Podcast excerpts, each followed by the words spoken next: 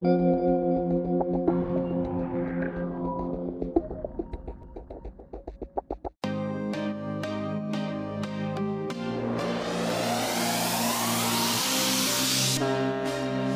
punya hobi traveling, tapi nggak bisa ke mana-mana gara-gara pandemi.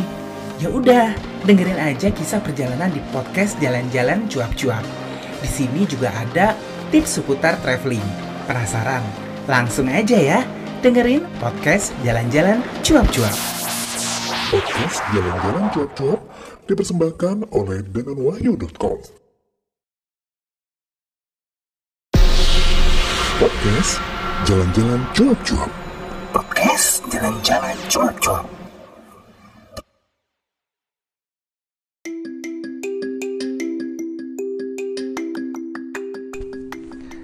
Assalamualaikum warahmatullahi wabarakatuh. Ketemu saya lagi dengan saya Danan di Jalan-Jalan Cop-Cop ya. Dan kali ini masihlah tetap ngomongin segala sesuatu yang berhubungan dengan traveling guys gitu.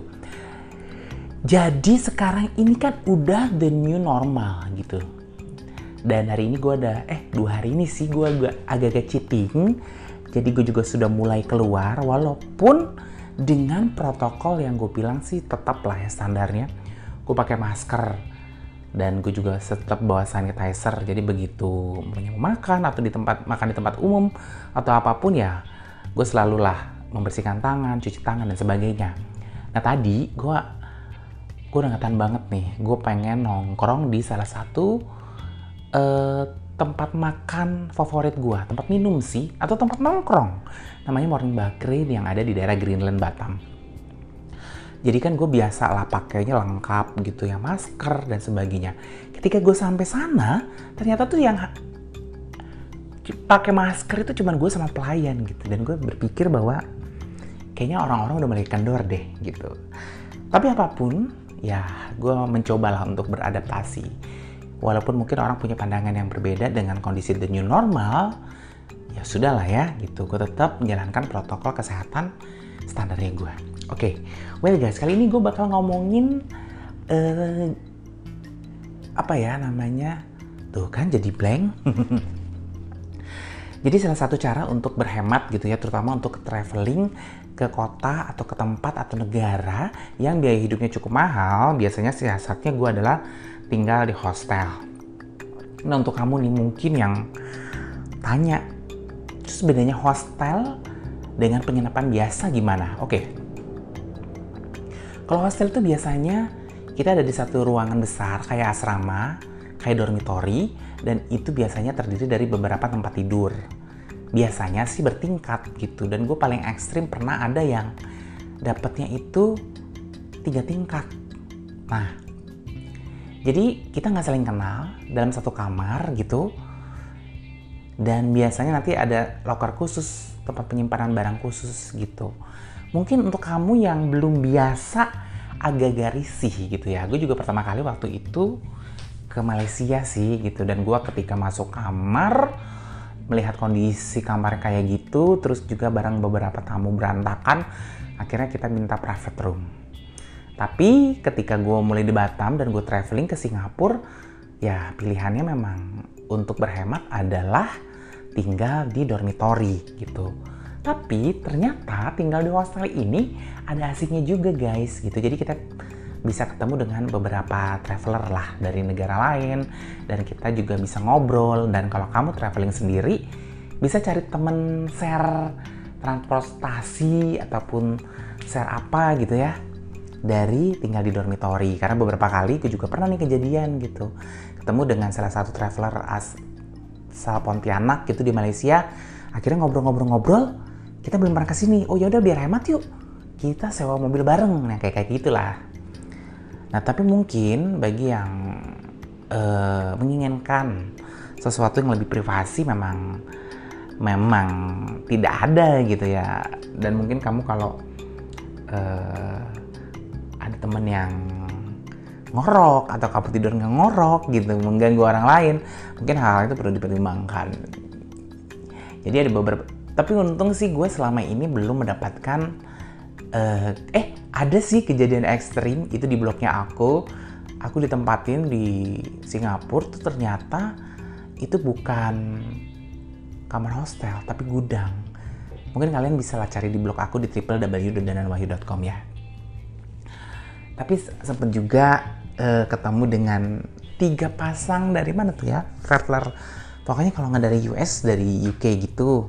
Dan mereka itu dugem gitu kan. Jadi itu kalau nggak salah uh, satu kamar berdelapan. Ternyata mereka ini orang ini couple nah terus gue kan sempat diajak dugem gitu. Mereka keluar lah malam terus gue nggak bisa lah ya. Gue bilang gue capek gitu. Tapi asik sih diajak ngobrol gitu. Dan akhirnya begitu pagi tuh mereka udah tidurnya jadi satu semua tempat tidur gitu. Secara gue yang jomblo oh my god gue sendirian gitu. Tapi belum pernah lah ya sampai kejadian ekstrim ada yang bercinta di hostel atau kamar mandinya. Nah jadi wah biar kamu nggak nggak kaget nggak gagap budaya karena gue juga ada temen nih pernah gue ngajakin temen yang belum pernah traveling langsung gue ajak nginep di hostel. Dia kaget dong gitu.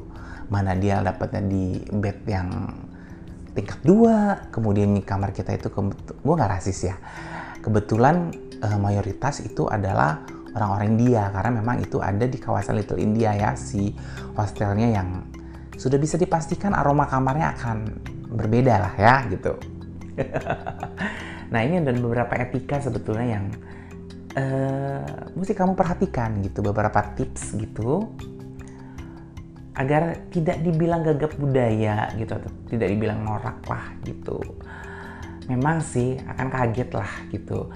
Tapi sebenarnya ketika kita memesan kamar juga kita bisa uh, kayak gini sesuatu yang khusus gitu. Makanya saya nggak mau di lantai atas atau saya ingin kamarnya khusus karena kalau di hostel kan bisa dom itu campur cowok dan cewek atau mungkin kamu yang cewek khusus yang cewek aja. Karena pernah juga kejadian di teman gua gitu ya cewek ke Bangkok uh, carinya dom gitu. Ternyata sekamar dengan dua cowok yang ternyata lagi mabok gitu. Itu beneran beneran bikin dia panik dan tapi untungnya akhirnya dia ngambil private room gitu. Nah, jadi ada beberapa hal gitu peraturan yang tidak tertulis yang wajib kamu ketahui ketika kamu tinggal di dormitory. Yaitu pertama adalah jangan mengunci kamar gitu. Jadi sebenarnya ini jangan gini, maksudnya jangan ngerasa bahwa ruangan itu adalah milik kamu gitu. Jadi ya mungkin kita akan dikasih kunci gitu ya dan untuk keamanan sih memang kita kunci. Tapi jangan berpikir gini, kamu melakukan aktivitas pribadi terus kamar kamu kunci gitu. Karena kan itu bisa aja orang masuk gitu ya. Nah itu yang harus kamu pikirkan bahwa kamu harus tahu bahwa kamar ini adalah bukan milik pribadi. Sehingga kamu bisa kunci setelah kamu kunci dan kamu melakukan satu aktivitas. Gitu. Itu sih. Jadi kayak ganti pakaian gitu. Sebenarnya ganti pakaian sih kalau di hostel gue prefer di kamar mandi gitu. Bukan di kamar gitu. Even itu adalah cowok semua karena kita nggak akan pernah tahu gitu ya. Kalau ternyata di kamar itu ada penikmat sesama jenis gitu kan. Terus kalau gue ganti baju ada yang laba dong gitu. Kayak waktu itu pernah nih gue uh, sekamar dengan di Myanmar lah gitu. Mix dom nih gitu. Jadi uh, tepat di atas di atas tempat tidur gue tuh cowok bule gitu. Dan tidurnya bugil naked gitu. Dan itu mix dom ada temen gue cewek-cewek gitu. Yang mereka merasa cair dong gitu cara ngelihat yang bulat dan panjang ya pastinya. Kemudian uh, tips berikutnya adalah buka sendal atau sepatu. Nah ini nih, ini penting lagi. Ketika masuk area, etikanya itu ketika masuk dibuka nih gitu dan diletakkan di tempatnya. Gitu jangan biasanya kalau di hostel yang gue tahu yang tertib tuh di Singapura tuh ada kayak batas suci lah ya gitu. Jadi ini adalah area boleh lo pakai sendal atau enggak gitu atau lo meletakkannya di mana gitu. Dan untuk masalah peletakan ini nih perlu menjadi pilihan nih gitu. Karena apa? Karena ya itu sepatu kan gak wangi gitu kan. Baunya kadang-kadang aneh gitu. Kalau lo naruhnya sembarangan dan tiba-tiba baunya mengganggu orang lain itu kan akan menimbulkan masalah gitu. Karena jujur sendiri sih gue pernah lah ya dapat yang hostel kayak gitu dan tiba-tiba itu baunya semerbak gitu kan. Nah ini nih Kemudian berikutnya adalah lampu kamar dimatikan saat jam tidur.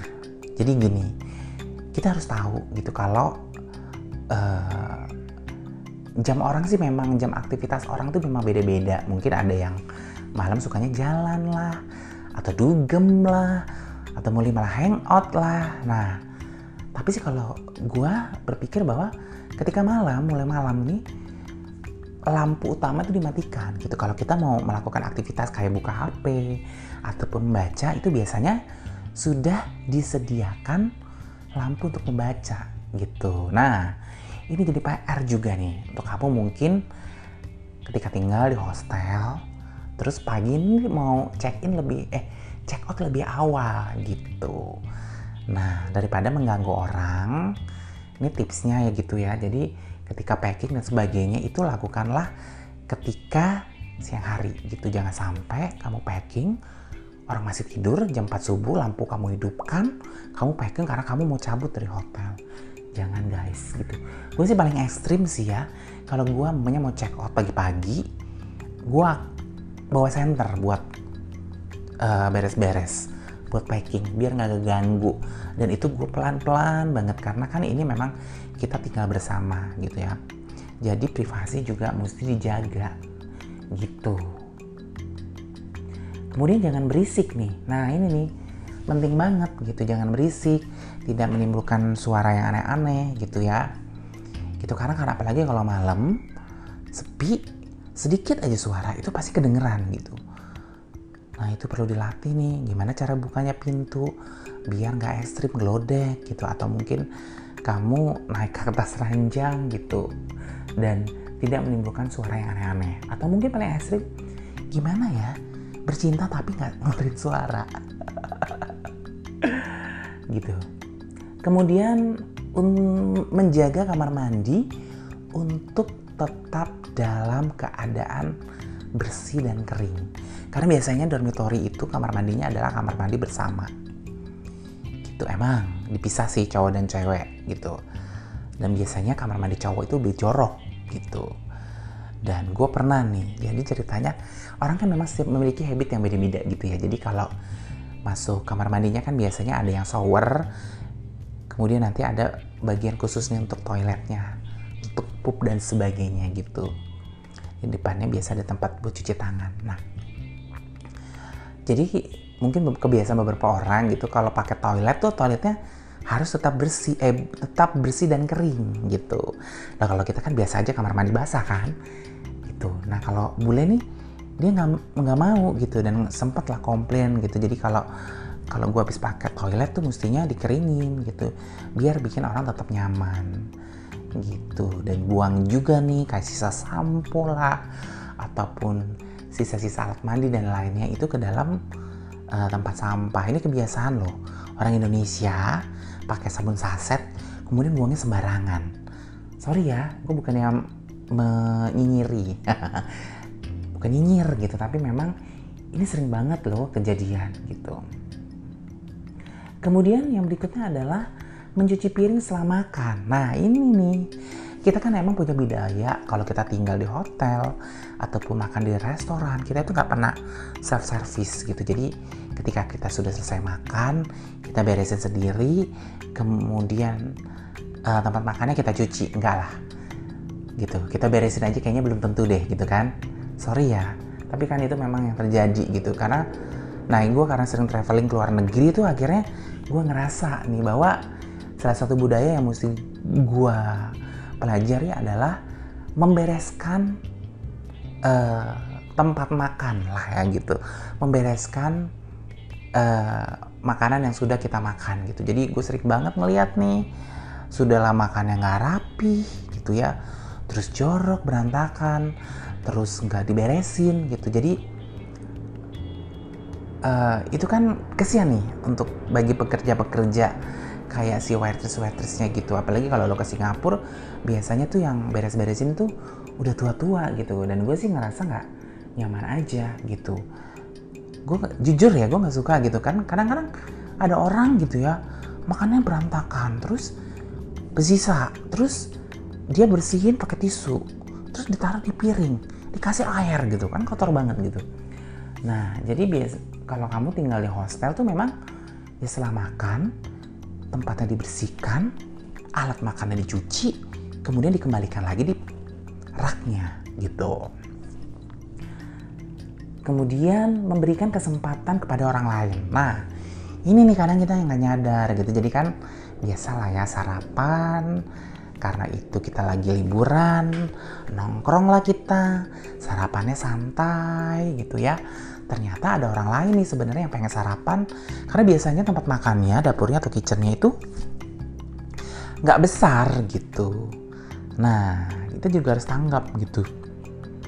Bukan yang nggak boleh nongkrong sih boleh. Tapi kan uh, kita tuh menggunakan hak kita gitu ya. Tapi jangan sampai uh, mengganggu hak orang lain.